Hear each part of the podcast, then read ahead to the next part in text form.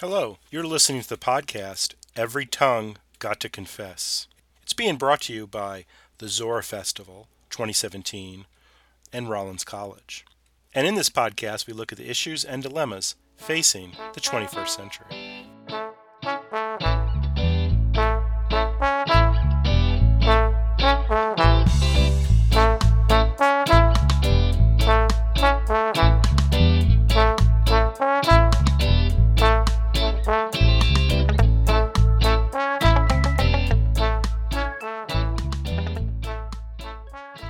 I'm Robert Cassanello, an associate professor of history at the University of Central Florida, and I will be your host for this episode of the Every Tongue Got to Confess podcast. I sat down with Professor Mary Conway Dato-on from Rollins College to talk about social entrepreneurship. She teaches a class and mentors students who go on out into the global community to harness the methods of a business education to solve real world problems. Okay, I want to thank you for joining me today. Thank you for having me. Would you mind introducing yourself to our subscribers? Right. So um, I am a professor here at Rollins College in the Crummer Graduate School of Business and the faculty director for Social Innovation and Entrepreneurship Hub. Been in Florida about 10 years, originally from New York, and um, I find this passion space called social entrepreneurship. And so, can you tell us a little bit about what that means? What social entrepreneurship? Sure. So, for me, it means using thoughts and principles from business and entrepreneurship to create uh, a different kind of organization that helps bring positive, sustainable, and ongoing change in our communities to solve intractable problems that need to be kind of handled. And so th- these can be applied locally in, in, the community we all live in here? Absolutely, yes. Locally, regionally, globally. And we, uh, in my work, uh, since I have kind of a slant on the global, so I try to help students understand how the context of where you live influences our perceptions of what the problems are, the strength of the problem or the size of the problem, and then the actions that can be taken by yourself and by members of whatever community to, to move forward. That's interesting because I, I, try and, and, do some similar things. I mean, I teach uh, Florida history to my students by trying to get them to think globally, even though we're learning about you know the history of the state where they live in. So, I mean, do you find that there are challenges here in trying to get the students to really kind of look out their back door? To look out their back door here to Florida, I think I find challenges where students, for students making connections between any contexts. So it could be from one academic area to the next, or it could be from one geographic area to the next. So I think part of our role is helping students to understand that the context matters and that what we learn from one context can sometimes be adapted or uh, create learning for the next context. I think students, people don't do that naturally. And so, uh, what do you find that the students, I guess, you know, when they when they take these principles and they apply them locally, you know, what do you find that the students really sort of um, um, gravitate towards as far as their interests? I mean, do they kind of take these things and say, "Well, I want to apply this in in this certain area," or it seems like this works best for? So if we were taking a student down a journey of social innovation and social entrepreneurship, the first thing that we would do is ask them to think about themselves. Who are they? What is important to them? Um, what are they passionate about? And then we would say, why? Like, and why have you developed that passion and that concern? And then we say, now go out into your community and find a space where that concern and that passion um, can can be implemented to contribute to the solution of a problem that exists in the society. But we have students who then, once they go through that sort of self investigation and community investigation, then it takes the gamut. So here at Rollins, the research that we started in 2011 of just trying to assess what's important to our students um, talked a lot about environment, the, the concern for the environment, the concern for our interaction as citizens with the environment. Another has been um, could define it differently, but the idea of human trafficking, um, because again, in the context of Orlando, that's an issue whether you go down to the tourist section or you go up to the farmer section, that, that those are of our communities, and those are our issues or concerns.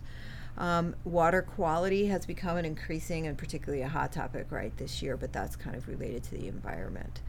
Um, those are the big ones that I can remember from the research without looking back at it.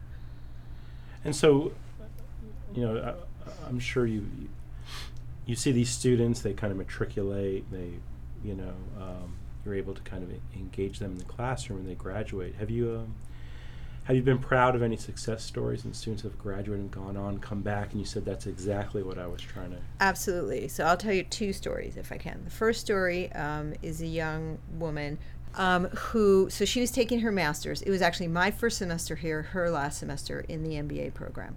And I was teaching international marketing. And so the way that I was teaching international marketing that particular semester is they chose a country and they, they had to sort of look at the community of that country and defined in any way that that you want to define that community. And what is a social issue that is faced in that community? And then we're going to develop a marketing plan to um, educate the population create awareness about it and and institute some changes for that. And so this particular young woman in her group happened to do reproductive rights in vietnam. And um, so at first she was kind of like and some of the students were thinking this is not international marketing. I want to study Procter and Gamble, Unilever, Ford Motor Company, you know, the big MNCs and understand what they're doing and why are we not looking at Europe? We're looking at Africa and things like that. So she goes away, she graduates and um, takes a job at a local, a very nice job in branding at a local company here.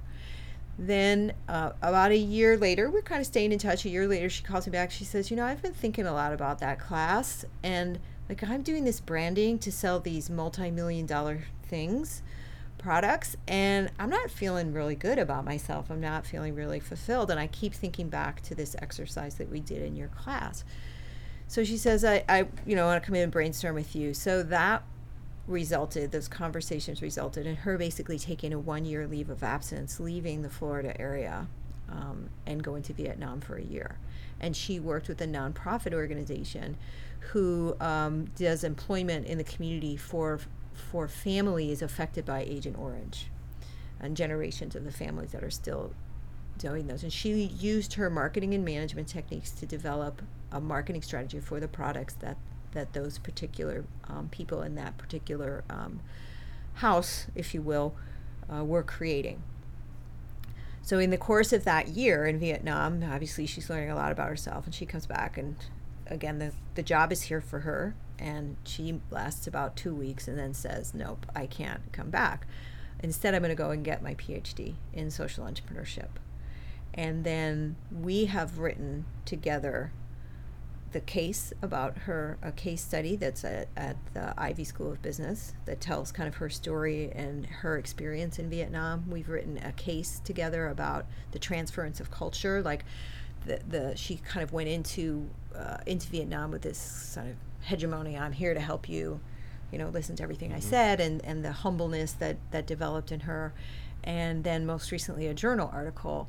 Um, kind of, so kind of expanding out on that based on her experience and uh, happy to say that she's now graduated she's a professor um, at uh, university in texas so for me, that is kind of what it's all about. Just opening that idea, opening that experience, and then watching the student run with it. We have another student who graduated, actually, she's a dual graduate of ours from economics. She was economics and then um, took her MBA. And during that time, she worked together with me on a program we have that's called Global Links, which is a public private partnership that works on women's empowerment and the use of social business models to, to do that.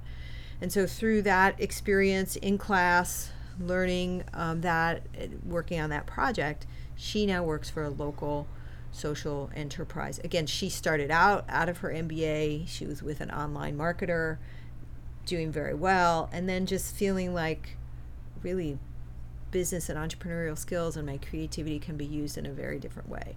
And so she now is the marketing uh, director and communication and all other things that one needs to do in a social enterprise for an organization that works in Haiti. Um, so they work here in the community and, and in Haiti. So those are two kind of recent stories of of folks that think about how to use business skills differently um, and they're working and they're they're doing it. It's it's cool. It's fun. I want to thank you for joining me today. You're welcome.